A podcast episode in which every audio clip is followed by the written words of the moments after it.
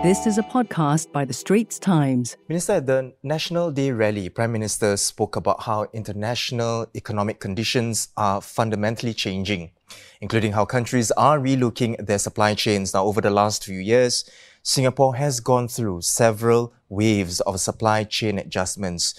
As someone who was instrumental in helping Singapore get through the crisis of supermarket runs early in the pandemic, and PM singled you out as well in his speech. Mm. What further supply chain disruptions might Singaporeans have to gird themselves for? And what kind of work is being done to help us get through them? I see. Uh, first, uh, perhaps I should put on record that the credit is not really mine. It's really the whole MTI team. Uh, there are lots of people working behind the scene to get us all the supplies that we need from people from EDB, ESG, SATS, PSA, PIL, the NTUC Fair Pricing, and many others that uh, we probably won't have enough time to cover all of them. But it's read, I think our nation owes a debt of gratitude to all these people working quietly behind the scene. As PM mentioned, there are quite many factors that we should be quite concerned with uh, looking into the future. These include, for example, COVID-19, the pandemic itself, the disruption to ports, railroads, airports that we have seen. Then you have the war in uh, Russia and Ukraine, and of course, various other geopolitical tensions, which add to the complexity of making sure that the previous supply chains continue to work. The second set of issue, particularly on the energy front, is about the investment to create new capacity. I think in the early days of the COVID-19, because of the sharp drop in the demand, and people are talking about the green transition, so actually the investment in uh, energy capacity has actually not kept pace with the potential demand. And now as the demand uh, recovers, you are seeing a bit of an imbalance, which is why uh, many people predict that the high energy prices will be here for quite some time. Climate change is another issue about where the supplies of food may come from, and the places where people can grow fruits, uh, food will also shift. And most recently, you see the drought in uh, Europe and China, and that has affected the rivers. And the rivers in many of these places are also critical to the supply chain. And I think PM also mentioned this uh, longer term structural issue, which is that China is facing an aging population. So whether in the next 10, 20 years we can continue to have another big sizable economy like China to provide what we call the factory of the world is a question mark. Mm. I think there's also one other set of factors that is, uh, is something that we should bear in mind. And that is the people's reaction to the supply uh, chain disruptions even during COVID, we have seen this happen. Sometimes people have the supplies, but they are not prepared to sell us the supplies, even if they are not uh, short of it themselves. And that is politics. People sometimes say that I cannot sell you things because, or I cannot be seen to be selling you things because my people are worried. And even personally for myself and my team during the COVID situation, we have uh, seen this before. We call up our suppliers, our friends overseas and say that, oh, why don't uh, you sell us this uh, since you have a surplus? And the answer was, sorry, Mr. Chan, we can't really be seen to be exporting this because our people are worried. And this is a big uncertainty in our whole supply chain because it's not just about whether people have or don't have the supply, it's about whether people want to sell us the supplies even if they have it. So I think we must be mentally prepared to uh, face some of these disruptions. Minister, you've you know painted quite a grim picture of sorts. Work or what kind of work is being done to help us get through these uh, challenges that you've mentioned? I think from my time in MTI, I would say that there are two sets of uh, things that we can do. One has to do with what we do at the country level, and the other set of things is uh, what we can do as an individual and as a corporate. So perhaps let me cover what we can do and what we are doing as a country. so we have always said that we have three uh, strategies at the national level. One, diversify, diversify, and diversify. Second, we will build up our own domestic uh, capacities and capabilities. Third, to stockpile uh, as much as we can. But all these three strategies have their own inherent challenges. So, for example, diversification. Uh, of course, diversification makes sense, but it also costs money because uh, you don't necessarily enjoy the economies of scale. Now, the second uh, way that we can do this is to grow our own capacities, uh, but that is also not as straightforward as it sounds. Because, for example, if we are to grow our own vegetables or we want to produce more of our own uh, proteins, uh, including uh, man-made proteins, that requires a huge amount of energy. Then when it comes to stockpiling as a third strategy, that also costs money. A very simple example is this. For us to buy something as simple as chicken from Brazil, it will take a lead time of two, three months for us to order, for the order to be fulfilled, and the meat and the proteins to be brought into Singapore. If we make a call today and place an order, and if there's no disruption, then we might have a surplus, mm. uh, literally have too much uh, chickens. But if we didn't make a call today and we didn't order, and something happened in the next two months and there is a disruption, then we might be critically short because you cannot just press the button and things just appear tomorrow. So I think a lot of credit goes to the MTI team and all the associated uh, suppliers to really make the best guess to estimate and look at the world situation and say where are the likely disruptions that we may be facing in the next few months or the next uh, few years, and then put in place the necessary measures in order for us to ride through this. So these three strategies, diversification, stockpiling, and building our domestic capacity, I think we have been doing that and we'll continue to do that. But it's not easy. It's not easy because it's a daily work. But there's another part which uh, people seldom talk about, and that is that all of us can do something. For example, in a crisis, if we all remain calm, it actually gives us a, a better chance to secure the things that we want at the prices that we can afford. Because when other people think that we are panicking and we are not calm, then people will like more likely to jack up the prices. Now, the second thing that I think we as individuals can do is to make sure that we are flexible and adaptable in our choices. So again, in the recent example, when one source of protein is not available, we switch to other forms of protein, whether it's fresh or frozen, or just other forms of proteins. And once we have the agility to shift our preferences across uh, different types of uh, proteins or food or other supplies, then it again gives our people the leverage. But there's one last thing that's very important for Singapore, which is another lesson that we learned through COVID, which is that it's one thing to have money to buy stuff, but it is necessary but not sufficient.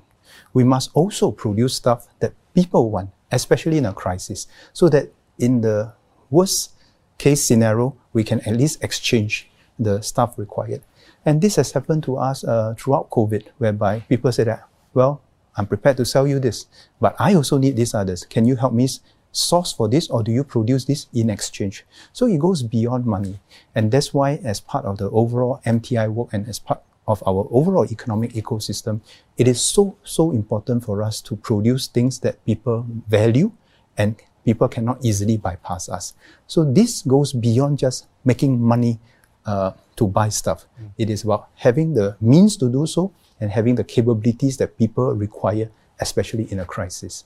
So the fact that we can attract vaccines manufacturer, petrochemicals, semiconductors, these are all critical stuff that the world needs even in a crisis. And that gives us greater confidence that we can better secure all the things that we need. But having said that, I must be very frank that we do everything that we can, best effort, but it doesn't mean that we will never face any disruptions in our supply chain because there are so many variables altogether. So, Minister, you would confidently say that you know Singapore right now is prepared for any disruptions that may come in the future. I won't say that we will not face any disruptions. All I would say is that uh, I know what MTI is doing. Mm. Every day, they are always thinking, what is the next disruption? And I think that is the spirit that uh, really uh, make me very proud of the teamwork in MTI and also all the associated supply chains people. Because it's not good enough for us to say that, oh, today I don't face any supply chain disruptions, I'm happy today. But their job is not whether to be happy today. Our job is to ask ourselves, in one week's time, in three months' time, in six months' time, in one year's time, what do we need mm. uh, in order to not get into a situation that we will be caught out? So, Minister, supply chain disruption is one. Another challenge mm. for Singapore is the need to build a world-class talent pool. Now, on Monday, details of the One Pass were announced. Uh, to what extent is this a game changer in helping Singapore woo the best and brightest vis-a-vis other top economies around the world? Well, this is not a new challenge, and I would say that this issue has been with us ever since 1965 when we first became independent. Because we are such a small country, and every year we have a cohort of about 30, 40,000 uh, students, and no matter how many good students we produce, it will be very small compared to the global talent pool. So we must never underestimate the competition. Uh, so regardless of how much talent we have, we must always remember that we need to develop the local talent pool as much as we can and at the same time find the necessary complement for those areas that we might not be strong in at this point in time. But we also understand, of course, that you know, we when talented people come here, uh, some people might be afraid that they might bring along with them competition, uh, uh, whether they are truly complementary. But this is where we really need to juggle, right? It's not always possible for us to bring in above average person who is always below the every Singaporean. So that's why we need a two-pronged strategy, and we always have a two-pronged strategy firing on all cylinders. On the part of MOE, MOM, MTI, we put in all the effort necessary to groom our students, not just in the early years of what I call the first 15 years of their life, but really to help them to keep growing for the next 50 years of their life beyond the school system. And that's how we want to strengthen the competitiveness of our people. But we are not arrogant, we are not complacent. We know that no matter how we do this, there will still be some people around the world with that kind of uh, unique talent that we might not have. Mm. And if possible, we would like to attract them to join Team Singapore to complement what we don't have. Uh, otherwise, they would be competing against Singapore with some other teams rather than with us. The idea of wooing foreign talents has always been met with skepticism and, um, you know, from certain quarters here that there are loopholes that may be exploited uh, by those looking to come in. So, you know, we just want to get from you, you know, how, how would you address those unhappiness that may come from Singaporeans, you know, with this uh, new one pass uh, framework? So I think every Singaporean can have the reassurance that the government will try to master the resources as much as we can, as well as we can, to give everyone a good start, making sure that through the school system, we lay the foundation for them to learn throughout life and that they remain competitive throughout life and not just uh, in the first 15 years. How do we structure our training system to keep our people competitive in the next 50 years of their life beyond the school years? And that is important because you can never finish learning everything in school. And Singaporeans can have the confidence that if any country can invest this amount of money to our adult learners, Singapore must be one of them. We have the means. We need the cooperation of the individuals. We need the cooperation of the companies. But together, I think if any country can get this done, it must be us. But we need to change the mindset. It's not just about how well we produce uh, the students' results in the first 15 years, how well they score for whatever exams they might be. It's very difficult for adult learners to go back to school what we call that going back to school because they have financial responsibilities, they have family responsibilities. So we need to design a system whereby they literally have the school in their pocket. They can learn something sometime, anytime, anywhere. So long as they put in the effort, we'll make sure that the resources are available to them. And we're going to do more and we're going to make more announcements in the course of the year. Mm. Up to the next budget on how we intend to step up the effort to make sure that our people stay competitive. And one last point that I will add on this is that our benchmark of success is really not just how many good jobs we create in Singapore and what is the local versus foreign divide. Our real benchmark of success is how many good jobs we create for Singaporeans in Singapore and beyond Singapore. When our companies grow and become competitive, they create new opportunities for our people beyond Singapore. That's also a tremendous plus for our people. But one of the very important things that we must remember is this. Many of the companies, be they Singapore companies here or foreign companies here, they are serving the global market. In order for our people to rise up and compete for those very top jobs, we must be able to compete on the global market, mm. which means that we must give our people the experiences that they need in order to lead global teams for the global markets. Minister, on that, you know, talking, of, you know, you talk about uh, having global explo- ex- uh, exposure and all that. Um, through your interaction and through, you know, your experience as um, an, ed- education minister and as a former labor chief as well, if you could, you know, tell us um, what kind of talent, you know, uh, do Singaporeans you, you, think lack compared to our foreign counterparts? I always do this uh, experiment with the students that I, I meet. I say that supposing uh, you are offered an air ticket to any part, uh, anywhere in the world, where would you go, and why? Mm. many of our students are actually not afraid to travel overseas to learn, but I find something a bit lacking, which is that they all tend to gravitate to the paths well trodden. So they go to the developed countries, they go to the developed cities. Uh, maybe it's uh, easier to integrate. Maybe uh, the experience to them is more enriching. But I always remind myself of some of these global companies when I was at MTI and NTUC and how their HR share with me what they were looking for.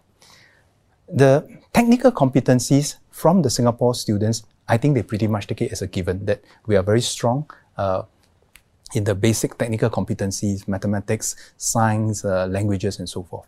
But they are looking for a few other things to try and distinguish those Singaporeans that stand out from the, the rest. One is the spirit of inquiry. Are they keen to understand another culture? Are they keen to understand a different market? Do they have the gumption to go and venture into another market, even being the first mover there, you know, go into a different market and set up operations down there. Now that requires gumption, that requires a lot of uh, uh, initiative. The second thing that I think many of the global companies look at is not just how well we work as Team Singapore with fellow Singaporeans. They will look at how we work with foreign counterparts in different markets, whether we have that um, ability to bring the whole team together with different background, uh, different cultures, different languages, and yet produce a winning team. Now, those are maybe some people call it soft skills, but I don't really like that word because I think this is something that's quite tangible, a skill set that we need to equip our people.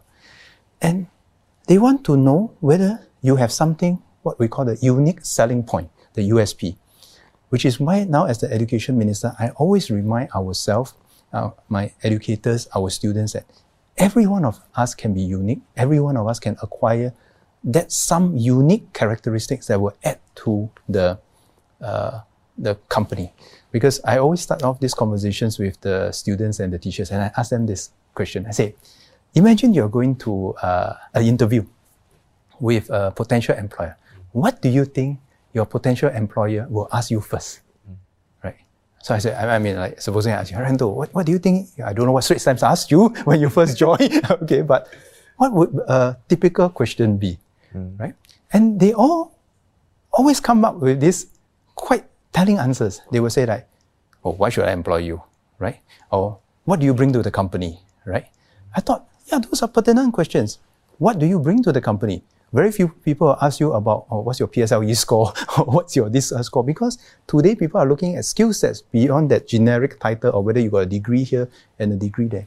Even for some of the people who so-called graduated in ICT, people are not just interested in your generic ICT degree. They actually ask, so what did you actually do in this uh, ICT degree that is of value to my company and what can you bring that's of value to my company. So I think we need to encourage our people to start thinking in this way that every child is unique. Our job in the education system is not so much as whether they just score well or not in a certain exam, is whether they have the confidence to bring out that unique selling point that they can convince the potential employers to employ them and whether they have this spirit to want to keep learning. Mm. Because I think most employers are very realistic. They don't expect you to know everything uh, when you first join. But they all want to know whether that particular Singaporean student or that particular Singaporean graduate is he or she someone with a keen sense to learn. Because if you have a keen sense to learn, even if you don't know all the things today, you can pick it up. Yeah. But if you are just satisfied with uh, perhaps what your curriculum has covered and you have nothing above and beyond that, then the employer will find it quite hard to say that, oh, I want to take you in because you provide some unique uh, selling proposition to me mm. and add to my company's portfolio. So that's how I will encourage our fellow Singaporeans to, to think about that. And I'm quite confident that our system will give us a strong baseline compared to many other countries. But that is in itself necessary but not sufficient. We must keep building on that baseline to scale higher peaks.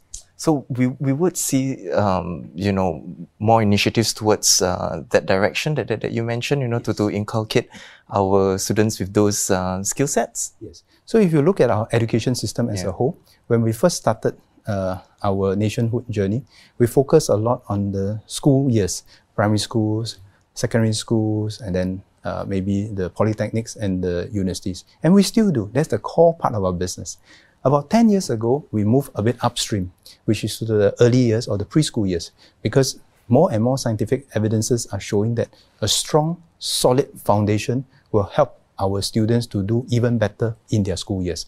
So we spend a lot of effort, particularly for the less privileged families, to make sure that we help them to level up so that no one will start off with too big a disadvantage at the starting line in the mm. primary school. The next step of our investment journey is not just these two parts. Now it's the next part, the 50 years beyond the first 15 years.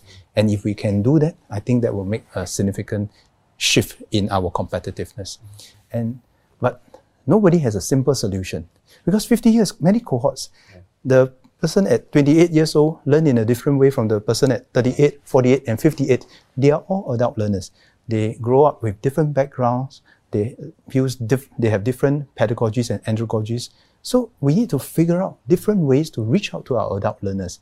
But they all share the same need, which is that every few years they must we must upgrade ourselves, learn something new so that we can remain competitive as a nation. Minister, separately, another change that uh, we saw this week. Um, our children could finally go to school without masks on uh, for the first time in over two years. PM Lee, in his uh, National Day rally speech, had said that you know children need to see the facial expressions of the teachers and one another. Minister, have there been feedback from schools and parents on whether the constant wearing of masks has affected the learning and development of Singapore's younger children? Well, there are two parts to it. We have been very fortunate that most of the learning has not been impacted that much because we were able to have the proliferation of the devices. We could continue home-based learning even during the toughest of COVID's time. But that's just the academic learning and the technical learning, if you like. But what we must also be concerned with is the social emotional development of our children. And I think the feedback from many parents and uh, educators is indeed you know, the prolonged wearing of masks, the prolonged um, segregation of our students, not being able to mix with their classes and then with their schools have definitely an impact on their social emotional bonds. It might also have a longer term impact on their resilience and so forth. So I think we have seen, uh, even with the gradual easing of the measures, notwithstanding the latest uh, being the optional mask in the indoor environment, that our students are reconnecting, re- making best use of the time to rebuild those bonds going out for outdoor camps, going out for outdoors adventures, looking at the facial expression, body language uh, of the party that they are interacting with. All that, I think, we can't measure in the short term, but intuitively, I think all educators and parents know that all this will have a longer term impact on the balanced development of our children. Minister, this is not uh, something that was uh, brought up uh, in the National Day rally, but in view of the recent announcement on the pay hike for teachers, uh, Teachers whom the Straits Times spoke to generally welcome the incentives, but they also say that other challenges uh, need to be addressed. They, they talk about the volume, the complexity, and the breadth of work have grown in the past decades. Minister, it is a long-standing issue, one that still recurs, you know, despite measures like the hiring of teaching and administrative aides. What other measures might MOE be considering in trying to resolve this issue? So I'm actually very proud of our uh, MOE teachers and educators because without them, actually, we would never have been able to get past the COVID. You know, when I talk to many of my counterparts overseas, the first thing that they always talk about is, um, do you have a digital divide? Do you have a lost generation? But, you know, we have by and large been able to mitigate many of these negative impact. And that's not just because of technology, but it's because of the solid cadre of uh, teachers and educators that we have in our school system. Now, the workload is high because we as parents, we as a society also have rising expectations of what we expect from the school system. Obviously, as you have mentioned, we have actually employed many more teachers where we can, especially for special needs, uh, for some of those uh, counselors, for those high needs families and students, administrative staff, and so on and so forth. But my vision is that actually we go a bit beyond that, and I will cover this in a few areas. First, I think there's still a lot of potential for us to leverage on technology.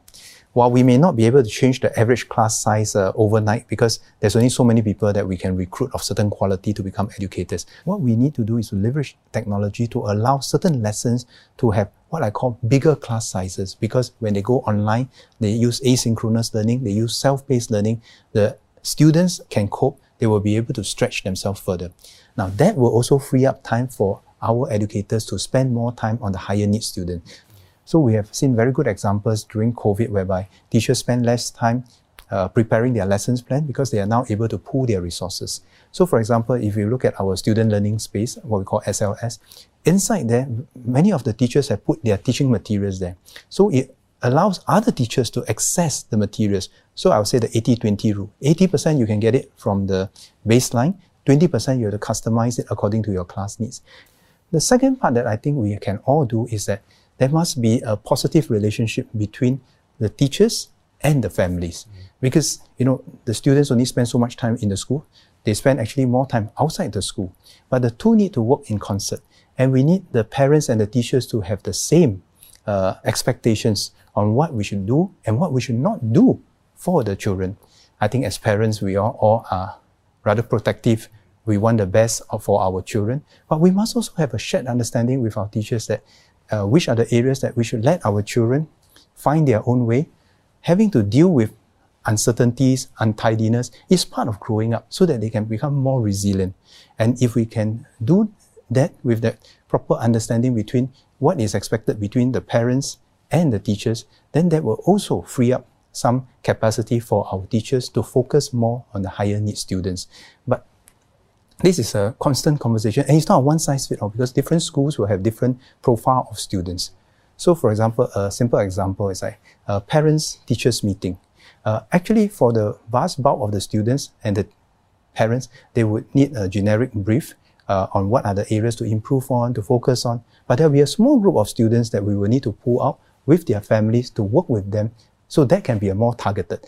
The third area that I think we would like to do more and like to partner uh, the society to do more is alumni. Because very often you find that many of the established schools, they have very strong alumni network that bring with them new capabilities to complement the teacher. And if we can do that, even uh, career talks, career guidance, you know, how to manage uh, difficult situations, uh, mental health issues, when we are able to leverage on these community resources, alumni capacity, then I think it will strengthen our system for the good of our students and at the same time allow our teachers to have a more balanced workload. So I want my teachers to be able to have the chance to regularly go for uh, teachers' work attachment so that they grow. So that when they bring back new connections from outside the school system, they share their stories with their children they share with them the possibilities of the multiple pathways of success so that they can all help their children to find their way forward. So it will not just be about policies, structures, but it's also about our support system, our culture to make sure that we give the best chance for our teachers to succeed. And I always say this when I go to schools and visit them every week. Uh, I, every few days I will be in one school. I always want to look at the teachers first. Mm. If the teachers have the sparkle in their eyes, I don't have to worry about the students, right? But if the teachers are tired and they feel overwhelmed by the societal or the parental expectations, then I think we will start to worry. So, Minister, are you seeing more sparkles when you visit yes. the schools? Yes. Okay. uh, it's also part of my job to encourage them so that mm. they can continue to have that sparkle in their eyes. And I always find that when a teacher goes out and learns something themselves, they always bring back something new to the school to enrich their learning. And one of the things that I always check with my teachers is this. I don't ask them what subject they teach and what do they do in schools and so forth. I always ask them, what do you do outside school? Because they are also my ambassadors and role models for lifelong learning. Because when the students say that, aha, my teacher at this age is learning karate or, uh, uh, you know, doing uh, some other uh, ICT uh, or uh, stuff or whatnot, then they say that, hey, actually, uh, I also have to keep learning, you know, because even my teacher is learning. So I think, you know, in a very indirect way, they are also our role models of how we want to imbue in our children this spirit of lifelong inquiry. Well, Minister, thank you so much thank for you. your insights and perspectives, and of course for your time today. Thank you. Thank you. Thank you so much. That was a podcast by The Straits Times. Send your feedback to podcast at sph.com.sg.